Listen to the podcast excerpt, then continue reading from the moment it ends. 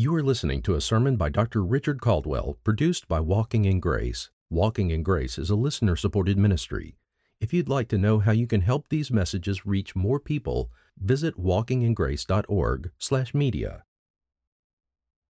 If you would please join with me in turning to the Gospel of Matthew, chapter 26.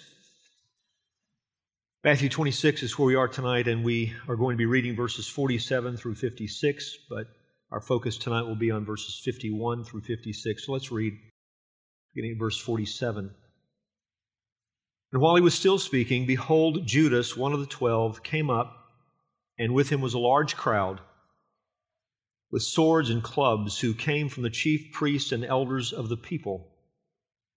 Now he who was betraying him gave them a sign, saying, Whomever I kiss, he is the one.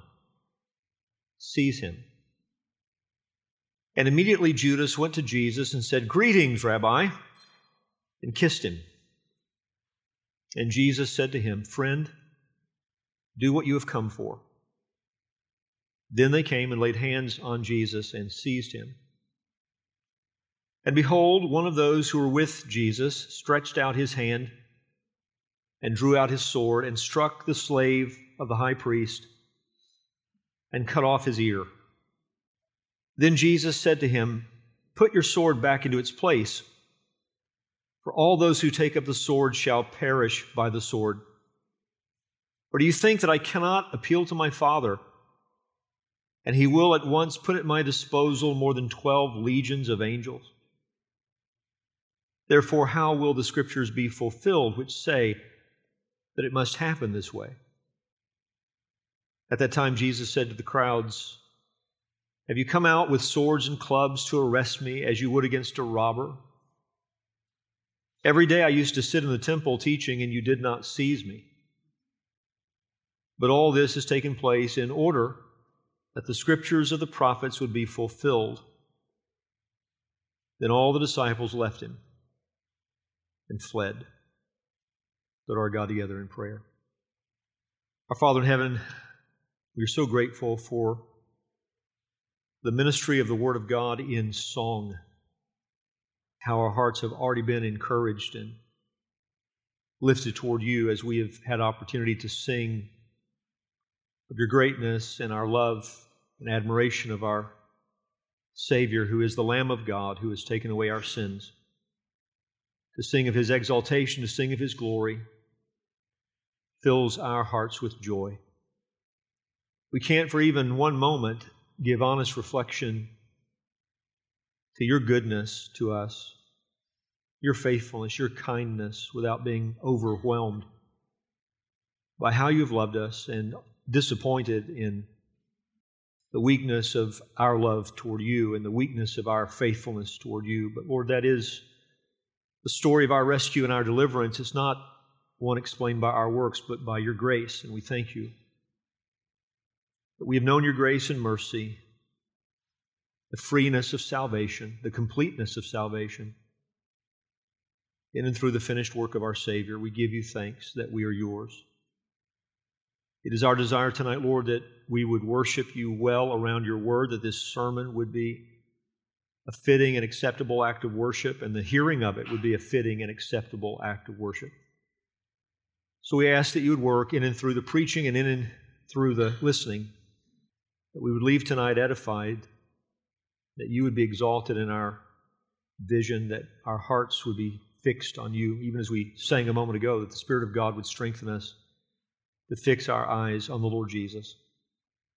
And we do pray for anyone hearing me tonight who doesn't know you, and we ask that even this night would be a night of salvation. We will thank you for all that you do in Jesus' name. Amen.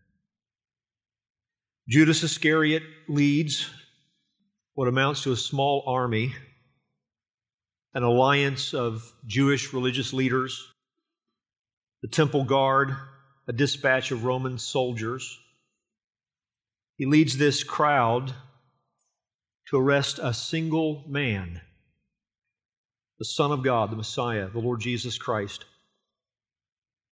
It will forever be the most despicable act of betrayal in the history of the world. And what makes it that is the glory, the perfections of the one who was betrayed. It wasn't just someone good who was betrayed, it was one who was perfectly good. It wasn't just someone with personal greatness who was betrayed, it was God's own Son. We looked at that betrayal this morning, verses 47 through 50. We saw that a strange alliance is on display in the arresting force the Jews, the Romans, and one of Christ's own men. We talked about how that speaks to us of the, of the sinful nature of man, how self serving man is in his sin, willing to make friendships with anyone as long as it advances his own desires and his own ends. They don't like each other, but they'll work together out of their common hatred for the Son of God or their desire to accomplish something that serves them. We talked about the outrageous sign that Judas had arranged of all the ways that he could identify Jesus. He chose what was emblematic of friendship and affection.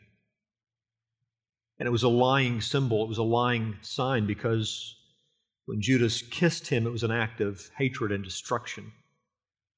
We talked about the outrageous pretense in the giving of that sign because he also voices words that would leave the impression that he rejoiced to see Jesus and that he honored Jesus as his teacher. This one is a liar, a murderer, a devil, just as Jesus said that he was early on in Christ's earthly ministry.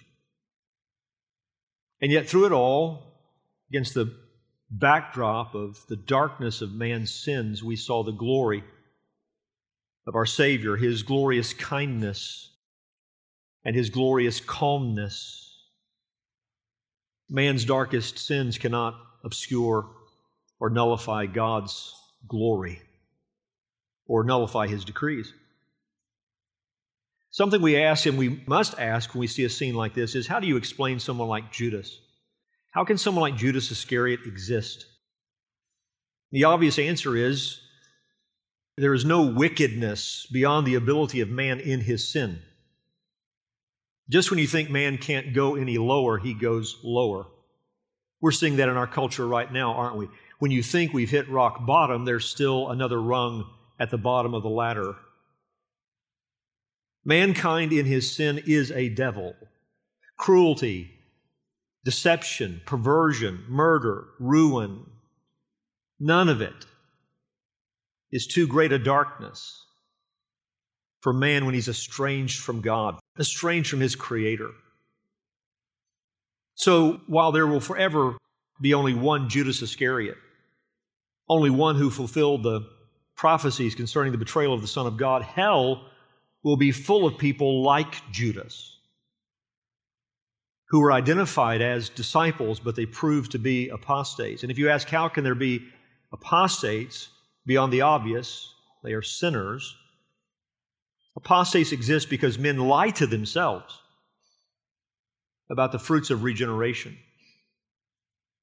If I ask you tonight, are you a Christian? Do you really know the Lord Jesus Christ? And you examine the biblical signs of spiritual life. If you, for example, go through a book like First John and you say, look at, at what it says about those who really have eternal life, are you honest with yourself?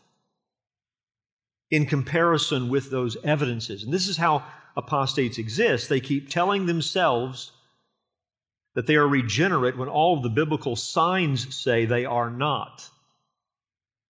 In other words, what is often happening at the beginning stages, at least, the apostate is turning a deaf ear to the trouble that exists in his or her own soul. They know something is missing, they know something is wrong but they're unwilling to acknowledge it.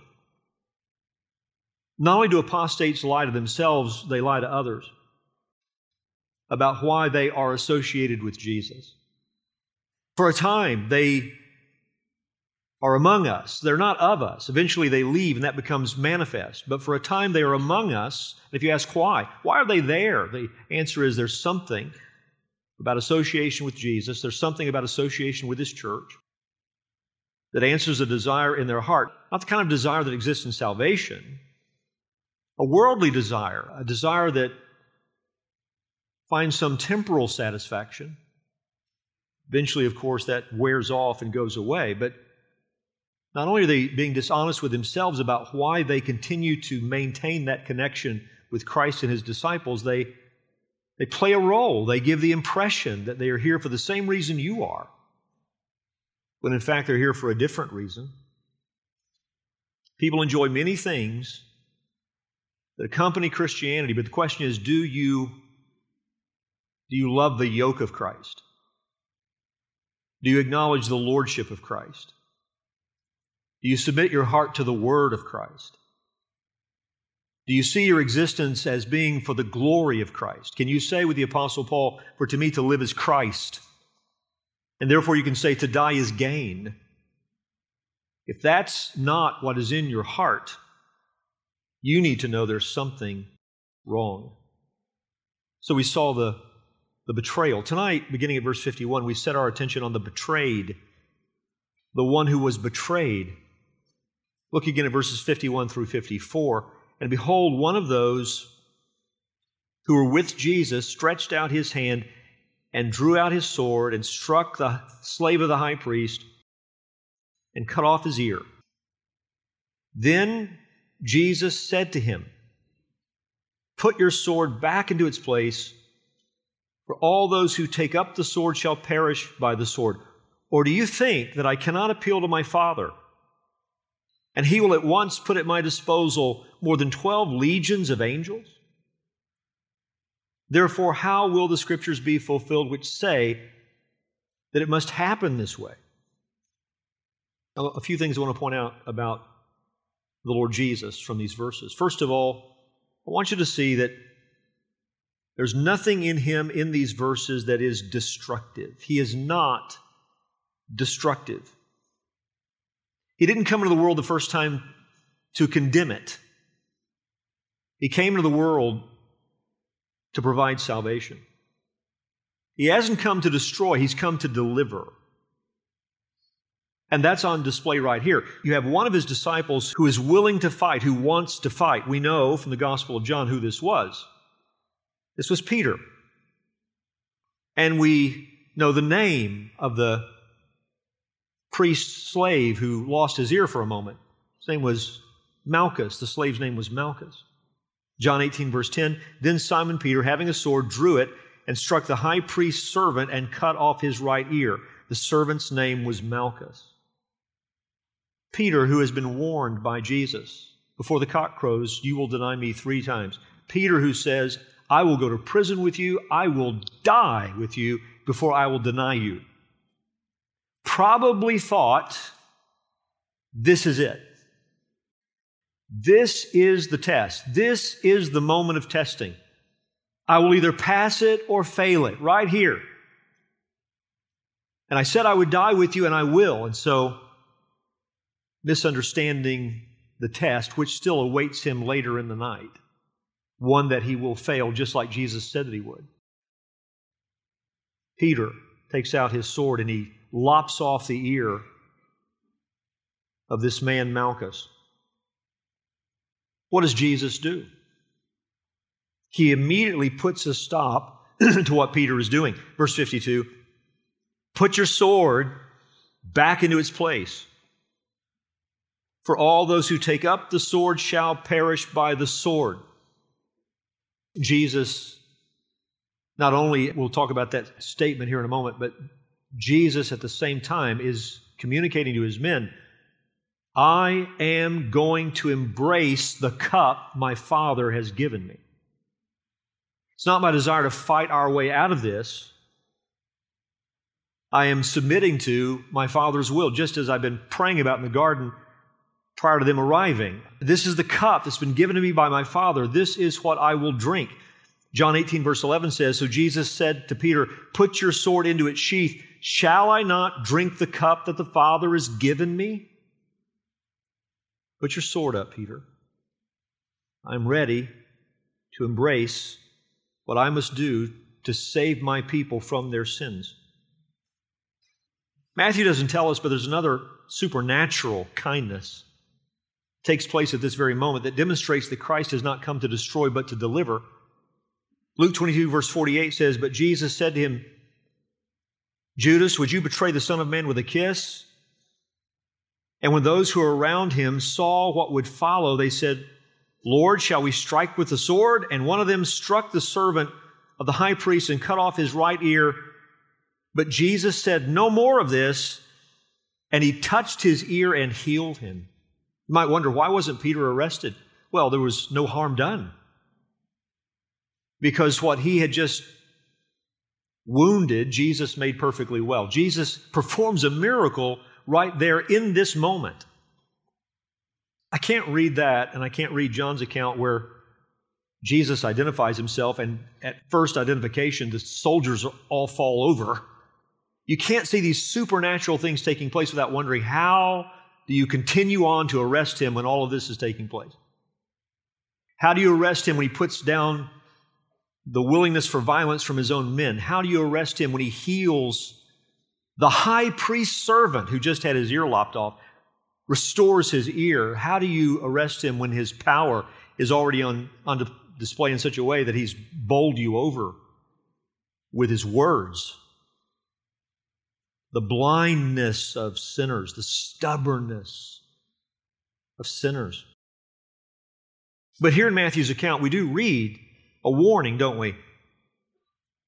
Put your sword back into its place, for all those who take up the sword shall perish by the sword.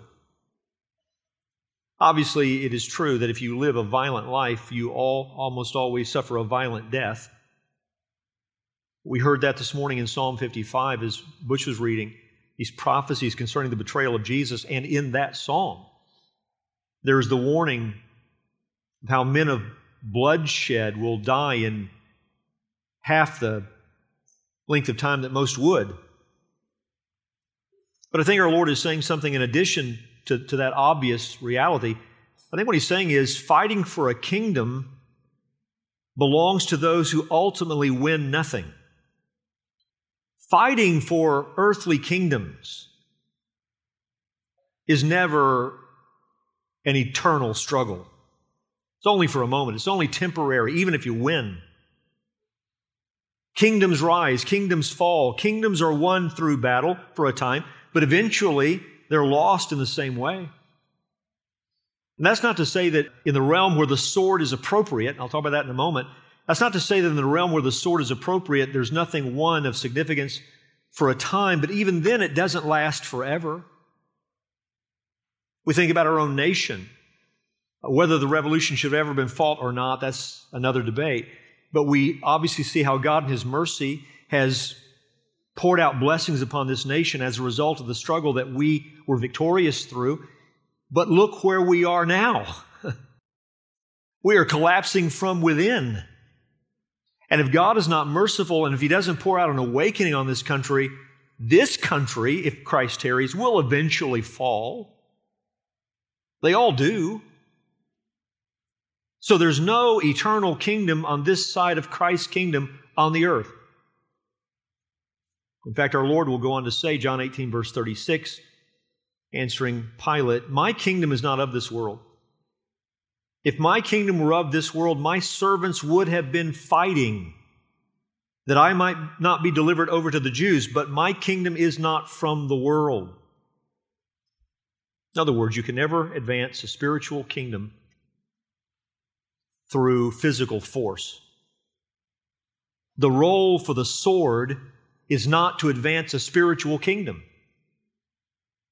And anyone who misunderstands that and thinks otherwise will discover that if you live by the sword, you're going to die by the sword.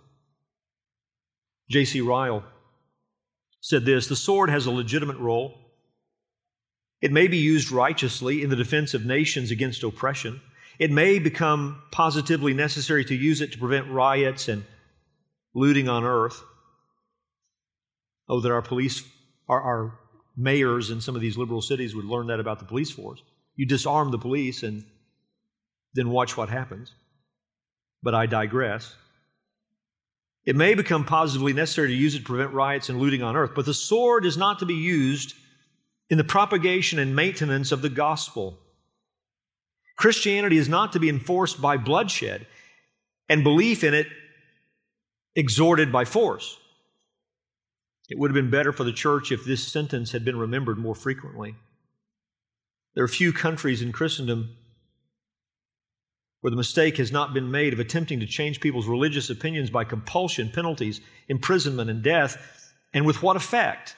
The pages of history supply an answer. No wars have been so bloody as those which have arisen out of the collision of religious opinions, often, sadly often, the very men who have been most forward to promote those wars have themselves been slain. May we never forget this. The weapons of the Christian warfare are not physical, but spiritual. 2 Corinthians 10, verse 4. So even in this moment when Christ is being assaulted, when they're laying their hands on him and seizing him, he has taken control of the situation, put down the violence of his own men, teaching a lesson in the midst of putting down that violence, performing a miracle to heal the one who's been wounded through the violence. What a Savior! What a Savior! And he is clearly demonstrating that he came into the world the first time not to judge but to save, not to destroy but to deliver. This is what he has said, John 3:16, for God so loved the world that he gave his only son that whoever believes in him should not perish but have eternal life. For God did not send his son into the world to condemn the world, but in order that the world might be saved through him. John 12 verse 47, if anyone hears my words and does not keep them, I do not judge him. For I did not come to judge the world, but to save the world. He means I don't judge him immediately. I don't judge him right now because that's not the purpose for my first coming. It's not destruction, it's deliverance, salvation. But let me quickly add you must beware of another Jesus that is often preached from pulpits throughout evangelicalism in our day, and that is the preaching of the gentle Jesus who would never judge anyone. It's a false Jesus. It's an unbiblical Jesus. Because even when Jesus was saying that he came into the world not to condemn it, but to save it, not to judge it, but to save it, even then he was giving warnings about his second coming, about the judgment that is on its way, when all his enemies will be destroyed Matthew 16, verse 24, for example. Then Jesus told his disciples, If anyone would come after me, let him deny himself, take up his cross, and follow me. For whoever would save his life will lose it, but whoever loses his life for my sake will find it. For what will it profit a man if he gains the whole world and forfeits his soul? Or what shall a man give in return for his soul? For the Son of Man is going to come with his angels in the glory of his Father and then he will repay each person according to what he has done. Judgment is coming. When I come again, judgment will be done. Each one will be repaid. In the previous chapter, the one we're studying now, Matthew 25, verse 31, when the Son of Man comes in his glory and all the angels with him, then he will sit on his glorious throne. Before him will be gathered all the nations, and he will separate people one from another as a shepherd separates the sheep from the goats, and he will place the sheep on his right, but the goats on the left. Verse 34 Then the king will say to those on his right, Come, you who are blessed by my Father, inherit the kingdom prepared for you from the foundation of the world.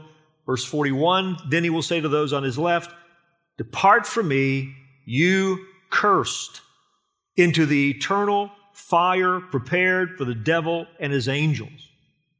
As John the Baptist said of our Lord, He is the one who baptizes with the Spirit and with fire. He is the one who saves. He is the one who judges.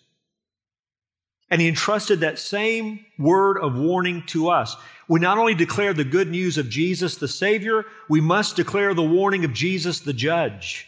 Both must be preached. Paul, preaching in Athens in Acts 17, verse 30, said this The times of ignorance God overlooked. But now he commands all people everywhere to repent because he has fixed a day on which he will judge the world in righteousness by a man whom he has appointed. And of this he has given assurance to all by raising him from the dead. How will God judge the world? In and through his son. Jesus will be the judge just as surely as he is the Savior. Acts 10, verse 34. So Peter opened his mouth and said, Truly, I understand that God shows no partiality, but in every nation, anyone who fears him and does what is right is acceptable to him. As for the word that he sent to Israel, preaching good news of peace through Jesus Christ, he is Lord of all. You yourselves know what happened throughout all Judea, beginning from Galilee after the baptism that John proclaimed, how God anointed Jesus of Nazareth with the Holy Spirit and with power. He went about doing good and healing all who were oppressed by the devil, for God was with him. And we are witnesses of all that he did, both in the country of the Jews and in Jerusalem. They put him to death by hanging him on a tree. But God raised him on the third day and made him to appear, not to all the people, but to us who had been chosen by God as witnesses, who ate and drank with him after he rose from the dead. And he commanded us to preach to the people and to testify that he is the one appointed by God to be the judge of the living and the dead. Interesting, isn't it? Right after Peter talks about the post resurrection appearances of Jesus, I would think the first thing he would say is, and he commanded us to preach the good news, which of course Jesus did command them to do. But the first thing he mentions in this context is he commanded us to preach to the people and to testify that he's the one appointed by God to be the judge of the living and the dead. To him, all the prophets bear witness that everyone who believes in him receives, there's the good news, everyone who believes in him receives forgiveness of sins through his name. There's a judgment coming, but in his name you can receive the forgiveness of your sin. He is the Savior, but he is the judge. Well, here he is in this garden. He has come into the world not yet to judge it. He has come into the world not to condemn it. He has come to lay down his life as the Lamb of God who takes away the sins of the world. Everyone who looks to him will have all of his or her sins forgiven by virtue of the shed blood of Jesus, all of his righteousness given to them as a gift, received by faith, Christ laying down his life for his sheep, and his saving work, not his destroying power, is on display even here when he puts down the violence and heals the ear of the high priest that Peter had cut off. He's not destructive. He's not destructive. Second, notice he's not defenseless. He's not defenseless. Verse 53. Or do you think that I cannot appeal to my Father? And he will at once put at my disposal more than 12 legions of angels? As we said this morning, he is sovereign over his own arrest he is, he is clearly controlling all of the elements going on in this arrest scene. And he says to his men as he puts down the desire to fight, he says, Don't you know I could stop all of this with a prayer? All this can stop. It's as near as me voicing a cry for help. As I said, he has emerged from a long time of prayer in the garden, but his prayers were not to avoid this. His prayers were to submit to this, to embrace this. He's not going to pray differently now. Don't you know, Peter? Don't you know, men, that I can appeal to my Father? He will at once put at my disposal more than 12 legions of angels. Obviously, the Lord doesn't have a specific number in mind, but just to give you a sense of the largeness of the help available to him, a Roman legion was somewhere numbered between five and 6,000 men. And so, taking the lower of those estimates, say 5,000 men, and you multiply that by 12, he's saying, Don't you know, in a moment I could have 60,000 angels right here to give me help. And we've already been told in the Gospel of Luke that when he was in the garden praying, there was already an angel there ministering to him, strengthening him. Luke 22, verse 43, and there appeared to him an angel from heaven, strengthening him. So he is not helpless. He's not destructive, he's not defenseless. Which also means, verse 54, he's not disillusioned. Therefore, how will the scriptures be fulfilled? Which say that it must happen this way. This is not a disillusioned man. This is not a man caught off guard. Our Lord is not surprised. In fact, he has already told them in the upper room that this is going to happen told them on numerous occasions what was going to happen when they made their way to Jerusalem. And he's telling them again, right as he's being arrested, that this must happen this way to fulfill the scriptures. Don't fight, this is the will of my Father. Don't fight, this is the cup I must embrace. Don't fight, this is the way to your rescue. This is the way to your deliverance. Jesus is not a victim. He is victorious. He's not surprised. He's sovereign.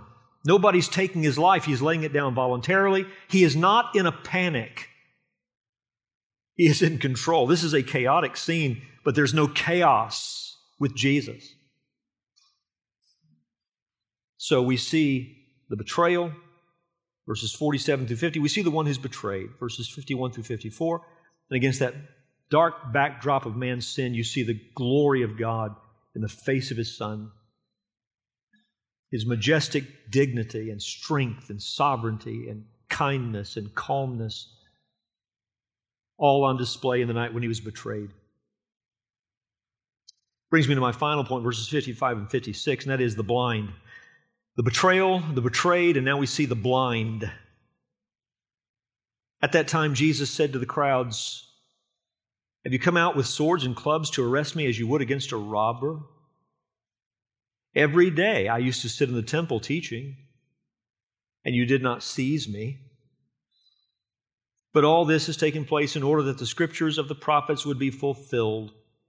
Jesus now not speaking to his disciples, speaking to the very ones who came to arrest him, speaking to the blind one.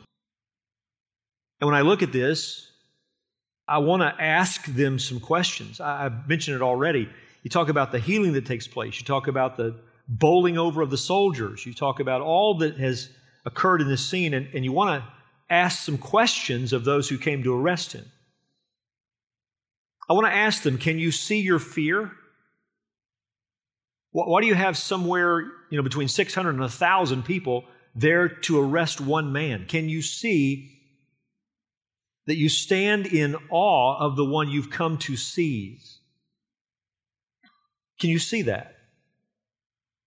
Can you see your injustice? We, we talked about it this morning, but Christ references it in verse 55. You've come out against him like you would a robber, a thief, someone who's proven to be dangerous. That's not Jesus. Even now, even now, as you seek to arrest him, he puts down violence. He heals this man's ear. Why is it like this? Can you see the injustice in what you're doing? Can you see your sinfulness in your fear and in your injustice? Can you see your impotence?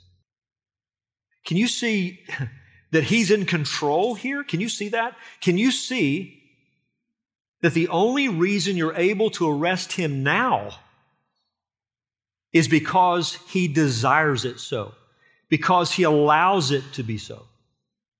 This is what Christ points out when He says in verse 55 every day I used to sit in the temple teaching, and you did not seize me. That's not just a, factual statement, it's a, it's a searching statement. If they had just stopped for a moment and reflected upon it, they would have understood that He is the one in power here, not them. Because this is a recurring theme. For example, in the Gospel of John, how often they sought to arrest Jesus how often they sought to destroy Jesus, but they never could. John 7, verse 28. So Jesus proclaimed, as he taught in the temple, You know me, and you know where I come from, but I've not come of my own accord. He who sent me is true, and him you do not know. I know him, for I have come from him, and he sent me. So they were seeking to arrest him, but no one laid a hand on him because his hour had not yet come. John 7, verse 45, the officers then came to the chief priests and Pharisees. This is not the first time they sent the temple police to get Jesus. They sent them in John chapter 7, sent the temple police to get Jesus, the officers of the temple. Those officers come back empty handed. And so the chief priests and the Pharisees say to them, Why did you not bring him? The officers answered, No one ever spoke like this man. I mean, they are rendered incapable of seizing him by the power of his teaching, by the power of his person, by the power of his ministry. No one ever spoke like this man. John chapter 8, verse 13. So the Pharisee said to him, You are bearing witness about yourself. Your testimony is not true. Jesus answered, Even if I do bear witness about myself, my testimony is true, for I know where I came from and where I'm going, but you do not know where I come from or where I'm going. You judge according to the flesh, I judge no one. Yet even if I do judge, my just judgment is true, for it is not I alone who judge, but I and the Father who sent me. In your law it is written, that the testimony of two people is true. I am the one who bears witness about myself, and the Father who sent me bears witness about me. They said to him, therefore, Where is your Father? Jesus answered, You know neither me nor my Father. If you knew me, you would know my Father also. These words he spoke in the treasury as he taught in the temple, but no one arrested him because his hour had not yet come not only the sovereignty of God at work in their attempts when they fail, but the sovereignty of God on display when their very desires to do so are nullified. They just don't even attempt it because his hour has not yet come. John 8, verse 58, Jesus said to them, Truly, truly, I say to you, before Abraham was, I am. So they picked up stones to throw at him, but Jesus hid himself and went out of the temple. John 10, verse 33, the Jews answered him, It is not for a good work that we're going to stone you, but for blasphemy, because you, being a man, make yourself God. Jesus answered them, Is it not written in your law? I said you are gods. If he called them gods to whom the word of God came, and scripture cannot be broken, do you say of him of whom the Father, him whom the Father consecrated and sent into the world, you are blaspheming because I said I'm the Son of God? If I'm not doing the works of my Father, then do not believe me. But if I do them, even though you do not believe me, believe the works, that you may know and understand that the Father is in me and I am in the Father. Again, they sought to arrest him, but he escaped from their hands. John is just cataloging how many times they have sought to seize him and not once were they able. Why? Because it wasn't yet his time. And when it was his time, it was only his time because not only was the, the will of the Father, but it was the will of his Son. Jesus gave himself over voluntarily to this. He said to Pilate, If my kingdom was of this world, my men would have been fighting. John 10, verse 17, For this reason the Father loves me, because I lay down my life that I may take it up again. No one takes it from me, but I lay it down of my own accord. I have authority to lay it down, and I have authority to take it up again. This charge I receive from my Father. That is the searching aspect of the statement you find in verse 55. Every day I used to sit in the temple teaching, and you did not seize me. The question, if they could just see that is being communicated to them in this scene. Why are you able to seize me now? And the answer is because he gives himself over. He lays down his life. His hour has come. So I want to ask can you see your fear? Can you see your injustice? Can you see your impotence? Can you see the scriptures? Can you see the scriptures? Verse 56 But all this has taken place in order that the scriptures of the prophets would be fulfilled. You are experts in the scriptures. You know the holy word of God. You've memorized it. You teach it. You wear it. You display it on your homes. Do you understand it? Do you understand what you've been witnessing these three years? what you've come in contact this very night in this garden, what you've come in contact with, Do you recognize that you're, are you, are you putting together what you're seeing with the Word of God? It's amazing to me when, and it's to the glory of God and in the foolishness and the weakness that characterizes so many whom the Lord saves. Not many mighty, not many noble, not many wise. God is pleased to put His strength on display through the weak and His wisdom on display through the foolish. Those who are lightly regarded by the world, God is pleased to impart the vastness of His riches to them. John 7:31 it says yet many of the people believed in him they said when the Christ appears will he do more signs than this man has done these are not the religious leaders, these are the common people. And they're putting the scriptures together with what they're witnessing, and they're saying, How would the Messiah do more than this? If this is not the Messiah, what more could be done? They understood signs. Signs. When the Christ appears, will he do more signs than this man has done? But these people are blind. By the way, Jesus did not discourage that. As we read a moment ago, if you don't believe me, at least believe the signs. Can't you recognize what you're witnessing and the source of what you're witnessing? Nicodemus acknowledged that, didn't he? When he came to Jesus by night. We know, teacher, that you're from God because no one could do what you do if God was not with him. Now, Nicodemus was not yet there, was he? He didn't yet really understand who Jesus was, but he knew this. He was an honest enough man to know this. Jesus could not do what he was doing if God was not with him. But the blind, what do they do? They attribute what Jesus did to Satan. So, the betrayal, the betrayed, the blind, the darkness, the ugliness of who we are when estranged from God, the glory of the one who came to save people like us. Not a victim, but victorious. Not surprised, sovereign. Not having his life taken from him, laying it down. Embracing the cup, drinking the cup that his Father has given him, because this is the only way that the great shepherd of the sheep can save his sheep. He must be our substitute. He lived for us, then he died for us, then he was raised for us. He lives forevermore for us. As Adam said earlier, He is the only Savior for the whole world. Which is why the gospel needs to get out in London and why the gospel needs to get out in Spring, Texas. This is the only answer for sinners. Final thoughts before I pray.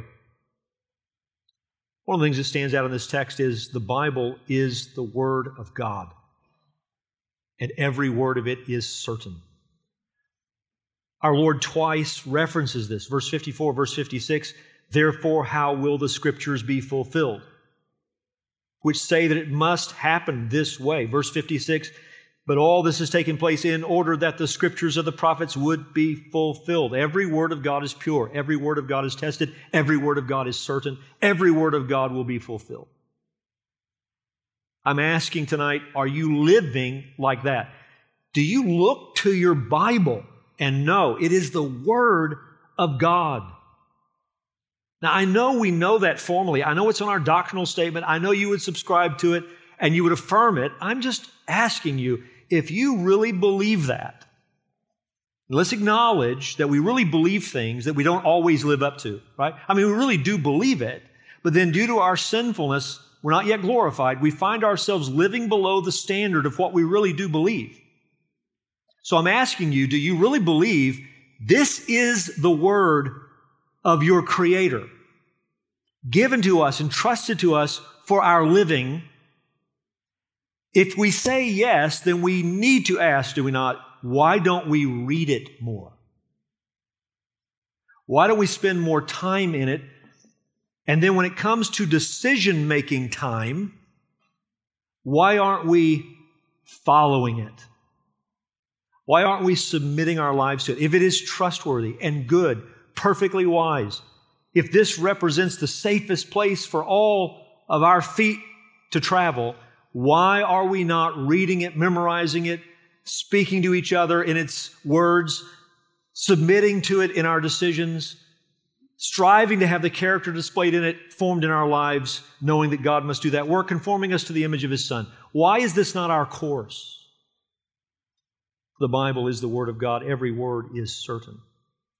Jesus of Nazareth is the Son of God, the Savior of the world, the fulfillment of the Bible's promise of salvation in and through the Messiah. This Jesus, whom you're reading about in Matthew, Mark, Luke, and John, and spoken of throughout the rest of the New Testament, is the Messiah promised throughout the Old Testament scriptures. This is the one. John the Baptist did not have it wrong. The disciples did not have it wrong. You don't have it wrong. Jesus is the Son of God. And when we're convinced of that, then there will be a holy boldness to speak of Him throughout this world in which we live. All around us, men and women who are perishing on their way to hell forever. That's reality. That's the truth. And you know the one, the only one who can save them in their sins, from their sins, rescue them for God. His name is Jesus. Now, are you unashamed to speak his name and to make him known? Look at this scene and you see Jesus is indeed the Son of God. Third thought the confidence of sinners as they act in their wickedness is, in fact, a judgment upon those sinners. These people arresting Jesus, no doubt, felt as if they were accomplishing something. This is what we've been seeking to do. Now we've finally done it. There's a confidence. So much so they're plowing through the obvious, the healing and the supernatural display of power and all of the rest. They, they just plow through it all confident that they're accomplishing something. And what they don't understand that confidence is, is mercy in one sense, because what wicked men meant for wickedness, God means for good. This is how He's bringing about our salvation. But for these men, it, it is a confirmation of their rebellion against God. It is a judgment upon them. In other words, what I'm trying to say to you is this just because you feel safe doesn't mean you're safe. Just because you're on a course right now in contrast to the Word of God, in violation of the Word of God, and you feel like you're going to stay on your course. There's a confidence about where you're headed. I want you to understand if your course doesn't agree with Scripture, all that confidence you're feeling, it's just judgment. Because you're going to crash on that course. And if somehow you avoid the crash for a lifetime, you'll meet with the crash at the end of your life. Rather, what you must long for and ask for is for God to open your eyes so you can see your sins as God sees them and repent of those sins and confess those sins and get out of those sins and bring your heart and life into submission to the one who is Lord and then walk in His Word. This is our course as believers. If you feel confident in rejecting Jesus, it's no reflection on any kind of weakness in Jesus, it's a reflection of God's judgment on you. One final thought. I can't look at what men did, realize who I am by nature, if God had not had mercy upon me. I can't look at how ugly man is in his estrangement from God without understanding that the only explanation for the salvation of any one of us is amazing grace. God doesn't need us. We don't complete anything in God. The only explanation for the salvation of any person in this room is God chose to love us. He, as he said to Israel, he loved us because he loved us, because he chose to, which ought to flood our hearts with a gratefulness and a joy and a wonder. If you're like me, your greatest grief in life is you. It's how far we fall short of our desires to be what God will one day make us. But we're not there. And so as we fall short, there's a grief that grips our heart. But in that grief, there's also a sweetness because it's a reminder God, if not for Jesus, if not for the Lamb, if not for your grace, if not for your love, if not for your mercy, if not for the completion of his work, I would have certainly perished, but he did die for me. His blood does answer for my sins. His righteousness is my acceptance with you. And every hope, every promise you've given in your Son now belongs to me in your Son. I am indeed free. I am indeed forgiven. I am indeed your child. I indeed do have a hope. All praise be to you for your great, merciful, gracious, saving work in my life. For I deserved your wrath, but you've given me everything. Oh Lord, praise be to you. And God's people would say, Amen. Let's pray. Father in heaven, thank you for the wonder of our Savior, for his perfect obedience, for his love for us that endured all the way to the cross and endures beyond it. Thank you for the fullness and the completeness of the way that you've designed to save sinners. There is nothing left unaddressed. Your justice is upheld, yet your mercy is extended. Your justice is upheld, and peace is the result of what you've done for us in your Son.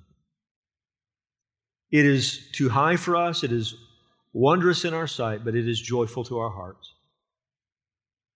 And may we live each day that you give us with our minds and hearts fixed on you, making much of our Savior, and telling this world the good news that they too can know life, forgiveness, reconciliation in our Savior. Fill us, Lord, with holy boldness to give the gospel in this dark hour. We pray in Jesus' name. Amen.